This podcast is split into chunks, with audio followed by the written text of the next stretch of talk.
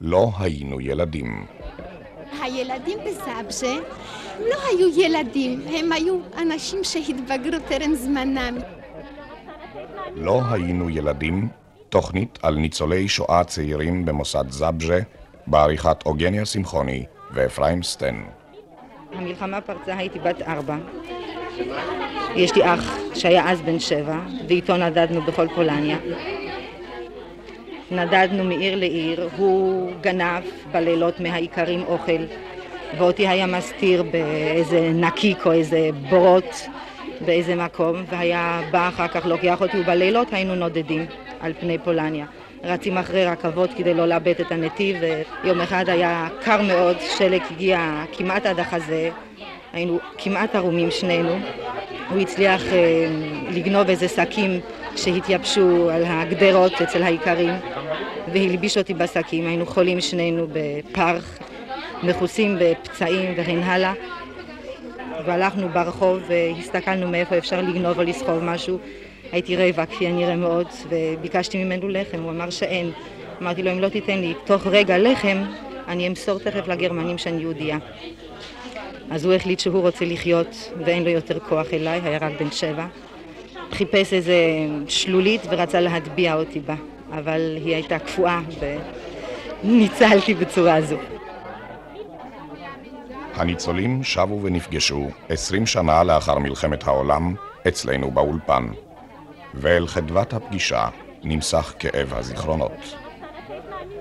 ראיתי איך שהגרמנים חטפו בכוח את הילדים מידי הוריהם וזרגו אותם על משאיות והובילו אותם למחנה ינובסקי.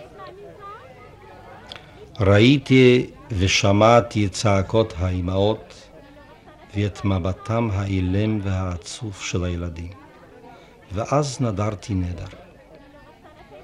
אם השם אלוקי ישראל יעזור לי ויישאר בחיים, אקדיש את כל מרצי כדי להציל ילדים ולהחזירם לחיק היהדות. אומר הרב הראשי של חיל האוויר, דוקטור דוד כהנא, אז הרב הראשי של צבא פולין ויושב ראש ועד הקהילה. הרעיון על זבז'ה נולד ביוני-יולי 1945. ידענו שיש צורך להתחיל בחיפוש והצלת ילדים. וזה גם היה בשטח נדרי שנדרתי. יסדנו אז בית ילדים בזבז'ה בשלזיה העילית על יד קטוביץ, ושם ריכזנו את כל הילדים. אספנו אותם מן המנזרים, מבתים, ממשפחות נוצריות, מיערות, מבונקרים, וגם ממשפחות חוזרות מרוסיה, מהרפטריאציה, שהביאו איתם הרבה יתומים ללא אב. ריכס את הפעולה הזאת קפטן ישעיהו דרוקר. אדם שהתמסר לכל העבודה הזאת, עבודת הקודש, בעדינות, באהבה רבה ותוך סכנת נפשות ממש. רובם היו ילדות. הרבה מצילים נוצריים, ובתוכם גם מנזרים, חששו להסתכן ולהחביא ילדים, שכן היו הנאצים נוהגים להפשיט הילדים ערומים ולבדוק אם נימולו או לא. בשיטות שונות, בדרכים, המצאות ותחבולות שונות, היה צריך להשתמש כדי להחזיר את הילדים לחיק היהדות. א', קנינו אותם בכסף מלא. ב', השתמשנו גם בכוח בחטיפה. ג', נעזרנו גם בחוק. זאת אומרת, פנינו לערכאות לבתי המשפט. הגואלי ביותר, שהשאיר טעם מריר מאוד אצלנו, היה המיקוח עם המצילים בקשר לכסף. רובם דרשו מחיר מלא ביד נשמתו וגופו של הילד. ועמדו על המקח והחזיקו את הסחורה ביד. הרבו, היו הרבה פעמים סחיטות ודרשו סכומים פנטסטיים.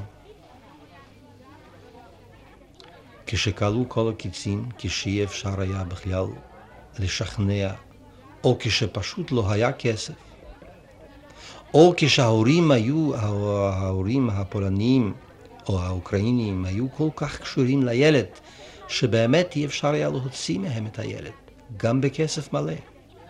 השתמשנו בכוח, בחטיפה. היו מקרים של, של uh, בתי משפט. לא עזר לא כסף, לא שכנוע ולא חטיפה. אז היה צורך לפנות לבית המשפט. אני מוכן כאן להודות שלצידנו עמד היועץ המשפטי של הממשלה הפולנית דאס, יהודי, שעזר לנו הרבה מאוד. הבית שלנו בזבז'ה עמד לפני משימה קשה מאוד להחזיר לילדים הללו את ילדותם, לטפל הן מבחינה נפשית, הן מבחינה גופנית. ירודי משקל היו נראים כמו שלדים. ראיתי לפניי ילד יהודי המום, שתקני, מכונס בתוכו, פנים מקומטות כמו של זקן, וחשדניים, חשדניים עד להחריט. כל ילד וילד דרש טיפול אינדיבידואלי, והטיפול הזה ניתן לו. מבחינה נפשית דאג לזה ישעיהו דרוקר, בגישה אבהית, בעדינות המיוחדת לו לנפשו ולנשמתו, הוא מצא את הדרך לילד. הוא היה האיש שעמד על יד הריסתו של הילד הזה, שהוכנס. אני אומר על יד הריסתו מפני שהיה צריך לטפל בו כאילו נולד מחדש. כשהבאתי פעם אה, ילדה שהייתה בת שש, אז אני חושב שמשקלה היה בקושי הגיע ל-16-17 קילו. אותה ילדה בת השש, פגשתי אותה בשדה, היא אחזה בחבל עבה, ומשני צידי החבל היו קשורים עיזים, והיא אחזה את החבל ועמדה נדהמת ולא ידעה מי, מה זה כאן, מי זה המתקרב פה ומה הוא רוצה לעשות איתה. אמרתי לה שהיא תניח את החבל, כן, ושתלך איתי. בהתחלה היא היססה, אבל אה, כשהראיתי לה לחמניה, היא עזבה את החבל ולאט לאט הלכה אחריי, אבל הסתכלה מכל הצדדים אם חס וחלילה לא ראה אותה מישהו שהיא הולכת אחריי. היא הלכה, כמובן שפה במקרה זה שעליו אני מדבר לא רציתי לקחת אותה בלי ידיעת העיקרים, נכנסתי אליהם והתחלתי לשכנע אותם, הם כמובן שלא רצו, אמרו שזה מה, הם לא רוצים, הם לא מסכימים, אבל אה, שוב כשהתחלתי לדבר על כספים, אז אה, לאט לאט הם אה, התחילו להטות אוזן והעניין היה רק בסכום יותר גדול או יותר קטן. אבל עד כמה שהתחלתי לעלות בסכומים, אז העקשנות שלהם הלכה וירדה, עד שבסופו של דבר הגענו לידי הסכם, אני שילמתי להם והם אפילו לא ליוו את הילדה. הם נתנו לה זוג נעליים שקנו בשבילה, נתנו לה לדרך ואמרו לה, זאת תהיה לך למזכרת מאיתנו. הלכתי איתה, בדרך אני רואה פתאום שהילדה הזו נעמדת וחולצת את הנעליים. אני שואל אותה, למה את עושה ככה? היא אומרת, מי זה רואה שבכביש ללכת בנעליים? בכביש הולכים יחפים, הנעליים הם רק בשביל החג. ללכת לכנסייה, ופה אנחנו הולכים עכשיו בכביש, אז צריך לחלוץ את הנעליים, ככה לימדו אותי, היא אומרת כל השנים. וזה נותן uh, תמונה על uh, מצבם של הילדים. הייתה לי ילדות טובה מאוד, נתנו לי מה שאני רציתי והייתי מאושרת, ילדה מאוד מאושרת. ועד שפרצה מלחמה, הכל השתנה. ההורים שלי ראו כבר מה שצפוי, ואז הם שלחו אותי לצד הנוצרי. שם הייתי יותר מארבע שנים אצל הגויים. אני הייתי בזמן המלחמה אצל משפחה נוצרית, הגונה, שהתייחסה יפה מאוד אליי. לא היה קורא פחם. אותי ההורים השאירו על פסי רכבת. הייתי בת חמש. יצאתי מהגטו, מגטו ורשה, יומיים לפני פרוץ המרד. אימא שלי אמרה לי שאני לא דומה ליהודייה ואני מוכרחה לצאת מהגטו. נותרתי יחידה בודדה, בלי קרבים, בלי משפחה, בלי אח, בלי אחות, בלי אף אחד. זה היו נוצרים שלקחו אותי. הם סיפרו לי שההורים שלי השאירו אותי ליד הדלת. היו מסתירים אותי בחבית של דגים לוחים במשך היום. יום אחד בתור ילדה קטנה נמאס לי לשבת שם, יצאתי החוצה וישבתי על המדרגות ושרתי. עברו שתי נשים ואחת צועקת, זו בתו של מוטל. הלכה וקראה לגיסטאפו. הם באו, אבל הם, עד שהם באו אני כבר הייתי מוסתרת. אני עם אחי היינו בגן ובמוסד פולני. אני הייתי בן, אני חושב, חמש וחצי, שש. רוב הזמן הייתי בגטו בוורשה. אחר כך הייתי מוסתרת אצל משפחה פולניה. ואחר כך בזמן המרד של הפולנים הייתי מוסתרת בבונקר בחורבות ורשה, שזה היה קשה לי מכל מיני בחינות, כי הייתי בודדה לגמרי, בתנאים שהם לא רגילים לגבי ילדה קטנה. ורשה הייתה כולה חרוסה על ידי החפצצות גרמנים, מטוסים גרמניים. הבית היה כולו בחורבות. היה בתוך הבונקר, בתוך המרתף, היה חום בלתי נסבל. אנחנו היינו הולכים כמעט ערומים. וסבלנו מחוסר מזון, מחוסר מים, לא היה לנו מה לשתות. מזה בעצם סבלנו יותר מאשר מחוסר מזון. מה שהכנו לנו הספיק לנו סך הכל לתקופה של כמה שבועות ובדיוק באותה תקופה, למרות שזה היה סתיו, לא ירד גשם. חיכינו לגשם ולא בא הגשם. חילקנו כבר את הטיפות האחרונות, לא היינו מתרחצים, היינו מלאי קינים ובסוף ירד גשם. אז הוצאנו בלילה כמה סמרטוטים וסחטנו אותם. המים כמובן, המים היו מלאי בוץ מהלבנים, מים אדומים, אבל שתינו אותם. והאמנתי שהוריי עדיין חיים. אני, כשיצאתי מגטו, הם, הם נשארו שם יחד עם אחי.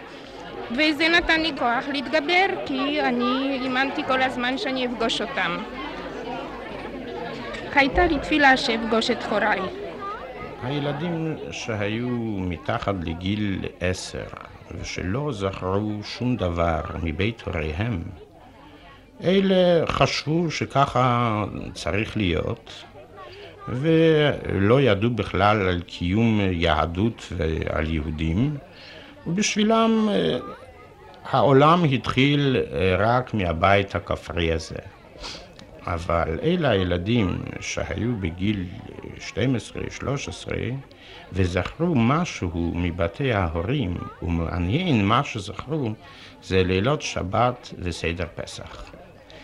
אז אלה, כשרציתי לשכנע אותם בכדי שיעזבו את בתי הנוצרים, אז הדרך הטובה ביותר הייתה לתאר לפניהם, לשחזר את התיאור של ליל השבת או של ליל הסדר.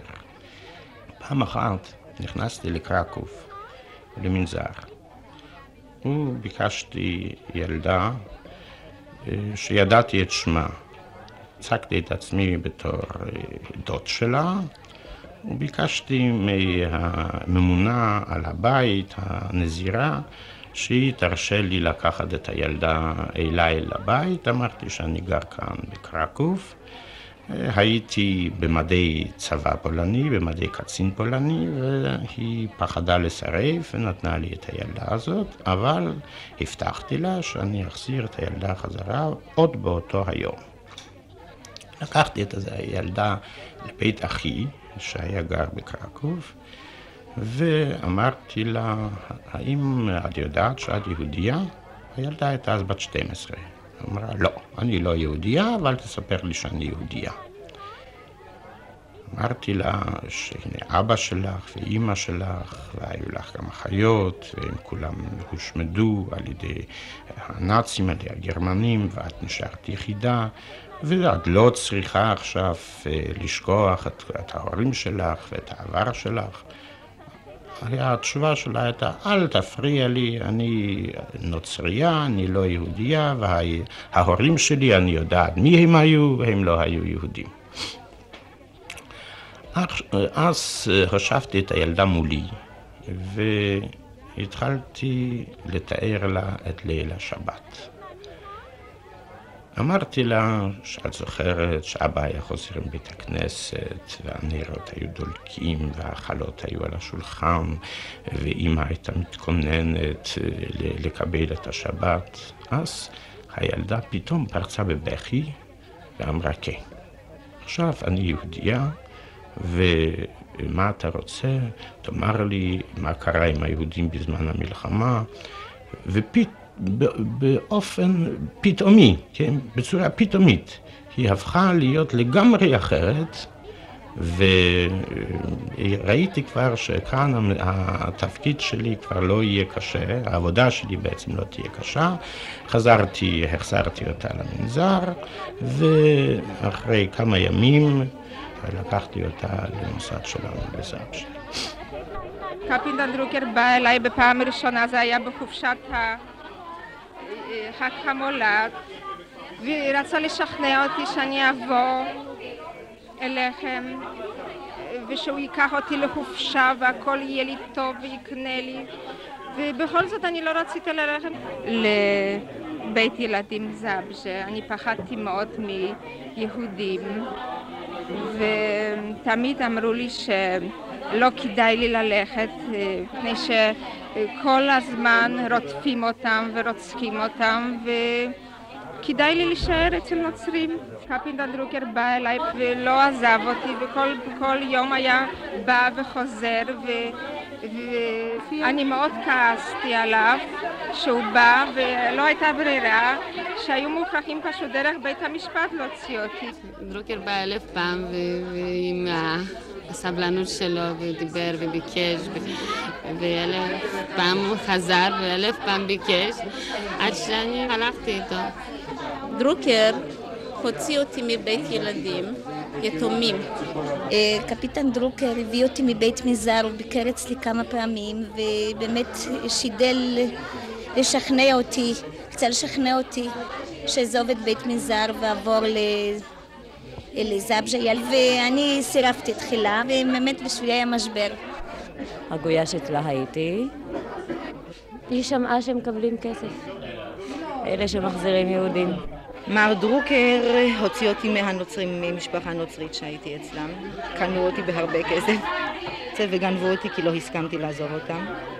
הסיבה שהמריצה אותי לבוא לבית ילדים כי החלטתי שהגיע הזמן שיבוא מישהו וישכנע את היהודים להיות נוצרים. להוציא את הילדים ולאסוף אותם ולהביא אותם לזבז'ה זה היה ממש ייעוד לאנשים האלה, זה היה קרוב לסכנת נפשות.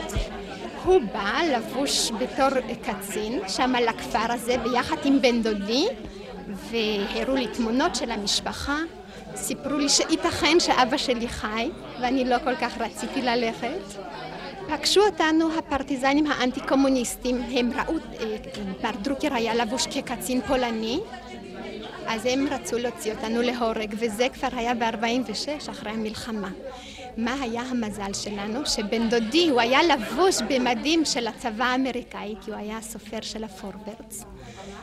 אז מר דרוקר אמר להם, תשמעו, טוב, אתם יכולים להרוג אותנו, אבל יבוא עיתונאי ויכתוב בחוץ לארץ מה כאן הפולנים עושים אחרי המלחמה, וזה היה המזל שעזבו אותנו.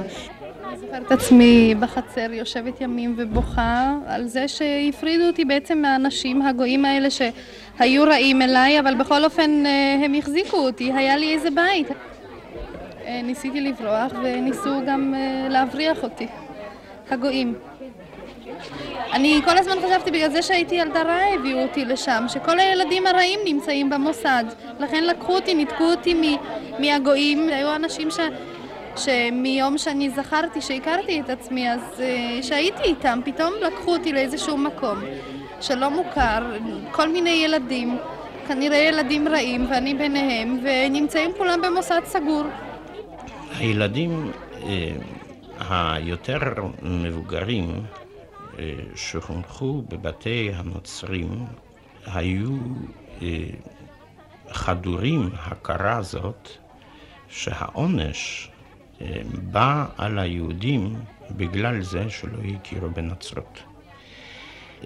אחרי שכבר השתכנעו שכבר צריך לחזור ליהדות, כן, ושאלתי אותם על הסיבות למה לא רצו בזמנו לחזור, התשובה שלהם הייתה, א', היהודים אשמים בהריגת ישו, והם לא רוצים לחזור ליהודים, לאלה שהרגו את ישו.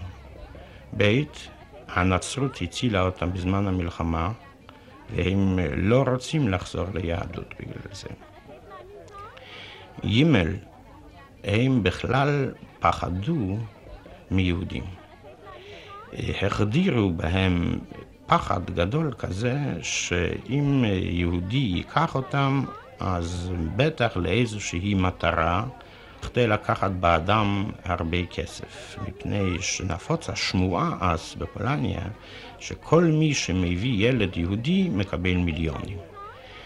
והם לא רצו לשמש בתור סחורה עוברת לסוחר, כן, שמקבלים בשבילם מיליונים, לא היו בטוחים שמי שלוקח אותם באמת רוצה לקחת אותם בכדי לשפר את מצבם. הייתה עוד אה, סיבה אחת שהילדים לא רצו לחזור ליהדות מכיוון שהחדירו בנפשם שהחוזר ליהדות סופו מוות. ובזה שהם לא חזרו מצאו דרך התגוננות אה, לעצמם בכדי שיוכלו להינצל ולהישאר בחיים. היה לי מקרה אחד שהוצאתי פעם ילד שהוא היה בן שלוש. הילד הזה על היהודים ועל היהדות כמובן לא ידע שום דבר. ואז נסעתי איתו באוטובוס, אחרי שלקחתי אותו, נסעתי איתו באוטובוס לזבשה. בדרך הילד הזה שואל אותי, יש לך רובה? עניתי לו, בשביל מה אתה צריך רובה? הוא אמר לי, זה בזביג' ז'דה, בכדי להרוג יהודי. אני כל הזמן ידעתי שאני יהודייה. אף פעם לא היה צריך לגלות לי את זה. רק הבנתי בשכלי הדל והקטן שבגלל זה שאני יהודייה אני סובלת כל כך הרבה. לכן שנאתי את זה מדוע אני צריכה לסבול בגלל יהדותי. לכן אולי רציתי להתעלם מכך. אני בעצמי, האמת, לא רציתי לחזור ליהודים, וזה דבר פשוט. מה, טובת ההנאה הייתה לילדה להיות יהודייה בזמן המלחמה? זה היה רק פחד גדול, אתה יודע, פחד כזה ש, שמתחיל איפשהו בבית החזה ועולה לך לגרון. וידעת שכל רגע עלולים להרוג אותך רק בגלל שאתה יהודי. ואם אתה נוצרי, כך בכל אופן האמנו, כן? אתה עלול להישאר בחיים. את הנוצרים לא הורגים, פחדתי לחזור ליהדות כי פחדתי שאם שוב תקרה שואה, שוב פעם עלולים להרוג אותי, ואני רציתי לחיות. בזאבז'ה זה היה המקום הראשון שהתחלנו קצת לצחוק. ופה פתאום התחלנו ללמוד, להתעמל, לשיר, לשיר שירים עבריים. התחלנו להרגיש שיש לנו ערך. שהעם זקוק לנו, מפני שגם שילמו תמורתנו. כשבאו לקחת אותי, אז הרבנות הראשית, שהרב כהנא עמד בראשה, והם אספו את כל הילדים, הם גם שילמו לגויים שאני הייתי אצלם. היינו מדברים בינינו, מה נעשה? אז uh, כיום, כשלי יש כבר ילדים גדולים, הבן שלי בן 12, זה מגוחך לשמוע שילד בן 13 או 12 יגיד, אנחנו חייבים ללדת הרבה ילדים, זה מצחיק כיום. אבל אז אנחנו ראינו את זה, שהעם שלנו נשמד, ואנחנו נבוא לארץ ישראל, אנחנו נבוא ונגדיל את העם. אנחנו בתור יחידה מלוכדת בתור עם, יהיה לנו כוח, משום שבגולה, בשואה, היינו איש איש לנפשו, איש איש בתור פרט מתגלגל ו- ודואג לשלומו כדי להישאר בחיים. את הבית הזה אני זוכר אותו עד היום הזה. הבית עצמו הוא דומה ל... הבית הזה עד, עד חוף הים שם, בדרך כלל הרצליה. בית מלון הזה גדול, ש... שערון נדמה לי. אני זוכרת, זה היה בית כזה גבוה, יפה. זה היה נראה כמו כנסייה. זו הייתה עיר אה, במחוז שהיה כולו מפחם. נשמנו ואכלנו והלכנו על פחם. זבז'ה זה היה בית ילדים מסודר, נקי. בית שבו השתדלו לתת מסורת אה, יהודית לילדים שהובאו מכל מיני מקומות, בעיקר ממנזרים, אה, הובאו על ידי קפיטן דרוקר. אני זוכרת אה, ילדים שהגיעו עם צלב על החזה ולא רצו להיפרד ממנו. הילדים האלו כל כך הת... התקשרו לקפיטן דרוקר, הייתה לו השפעה גדולה מאוד על הילדים והם ראו אותו כידיד קרוב. דמות מרכזית היה קפיטון. דמות מרכזית מבחינה רגשית. אני זוכרת איך שהוא היה בא, והיינו בריצת בלעות, יורדים במדרגות, אני הייתי ראשונה, ומתנפלים עליו ומחבקים אותו. הבית היה באמת נהדר, אה, נהדר לא מבחינה זו שהוא היה עשיר או, או יפה, אבל היה בו למדריכים שלנו, היה רגש והראו לנו הרבה אהבה ותשומת לב והבנה, והרי כל אחד הגיע, מאיתנו הגיע שם עם עבר פלילי של היסטוריה גדול מאוד, ובוודאי היו להם הרבה הרבה צרות איתנו. אה, הם נקראו בין שני עולמות, בין העולם שניתקו ממנו לבין העולם החדש שניתן להם בבית הילדים החם. ראשונה אה, בילדותי היה לי רגש ביטחון, זה היה בבית הילדים. זה היה שלי, מה שלא אעשה לא יזרקו אותי. כשרק הגעתי לשם, על המדרגות, קיבלה אותי איזה נערה בלונדינית, אינני זוכרת את שמה, והיא ראתה שאני כל כך אומללה, היא אמרה לי, אל תבכי ואל תפחדי, אנחנו כולנו פה נוצרים. תראי, כל אחד ירשה לך להתפלל ואף אחד לא יגיד לך שום דבר. ותראי שאפילו לא ייקחו לך את מחרוזת התפילה שלך.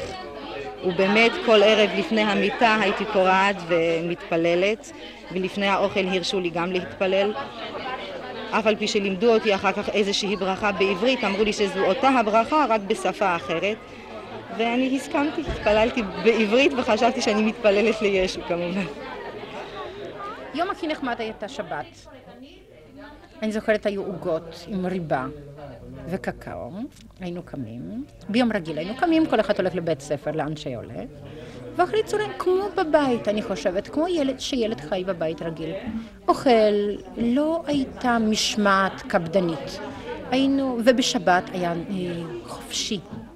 זאת אומרת, היינו מסתובבים בבית ואוכלים, ובנות היו, היו אה, באות בחלוק לאכול ארוחת בוקר. נחמד. אני זוכרת קבלות שבת, כל הטקסים. דרוקר ישב אה, כל ערב שבת וסיפר לנו את סיפורי המקרא. לי תמיד היה חסר משהו כשהייתי שמה. תמיד היה לי חסר מישהו קרוב. זה לא היה מספיק לי שאני ראיתי שיש ילדים והם משחקים והייתי רואה שהם שמחים באמת, אבל לי זה לא היה מספיק. לי תמיד היה חסר מישהו שיהיה קרוב אליי. אם אנחנו באים לסכם את, אה, ולדבר על אה, נפש אה, הילד הזה, שנהיה כבר עכשיו למבוגר, אנחנו מוכרחים להדגיש שצירוף כל המקרים האלה, א', שלילדים לא הייתה בכלל ילדות. ב', שהילדים אחרי שחזרו כבר, שבאו לחיק היהדות, באו למוסד אה, בזבז'ה, אבל במוסד הזה כל אחד אה, נמצא תקופה שונה. אחד היה חצי שנה, אחת שנה, אחת שנה וחצי, אבל יותר משנה וחצי אף אחד לא ישב במוסד. ואם כבר התאקלם קצת ומצא איזשהו בית, אז שוב טולטל למקום אחר. ולא תמיד עם אותם המחנכים שהכירו כבר את נפשו, אלא שוב אה, בא תחת אה, פיקוח מחנכים אחרים, ודרך הטלטולים הזו לא הייתה קלה. שוב עברו לארצות אה, אחרות, ובארצות אחרות שוב את, את שפת הארץ לא הבינו, את אה, אנשי הארץ לא ידעו, ושוב היו צריכים להסתגל לאנשים אחרים ולסביבה לגמרי אחרת. עוד לא הספיקו להסתגל לסביבה החדשה הזאת, שוב טולטלו בדרך לא דרך בכדי להגיע לארץ ישראל ואחרי כן למדינת ישראל. אה, לא פעם הוחזרו הילדים ונשארו גם כן במחנות בקפריסין, והתנאים בקפריסין לא היו במיוחד טובים בשביל התפתחות אישיותו של הילד. כמו שאין תמורה ואין פיצוי לששת המיליונים, ככה אין תמורה ואין פיצוי לילדות הזאת של הילדים שנגזלה מהם. תמיד כשאני נפגש איתם, אני שומע אותו הדבר. אי אפשר לשכוח.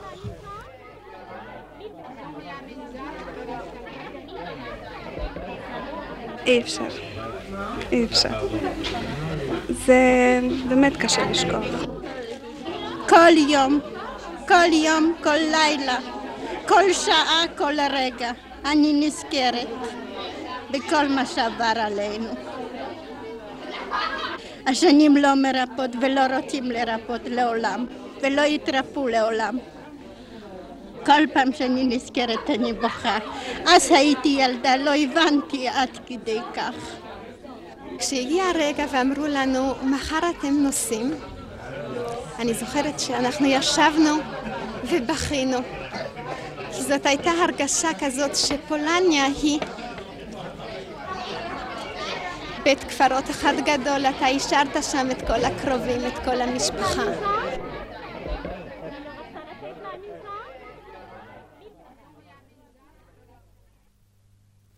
שמעתם את התוכנית "לא היינו ילדים" בה השתתפו הרב דוקטור דוד כהנא, קפיטן ישעיהו דרוקר ומחניכי זבז'ה, שולמית אלכסנדרוביץ', בתיה אייזנשטיין, שושנה ברגמן, דוד דניאלי, שמעון הוטרר אלמוג, מיכל חפר, רבקה ישראלי, נועה ליבס, חנה מרגל, רות מרקס, שולמית מרגלית, ציפורה סגל, מרים סעדיה, אסתר פיינהוט, אילנה פלדבאום, חנה שפריר, אלחנן שנידוסקי ויהודית ראובן. התוכנית נערכה בידי אוגניה שמחוני ואפרים סטן. ביצוע טכני, אפרים מצנר.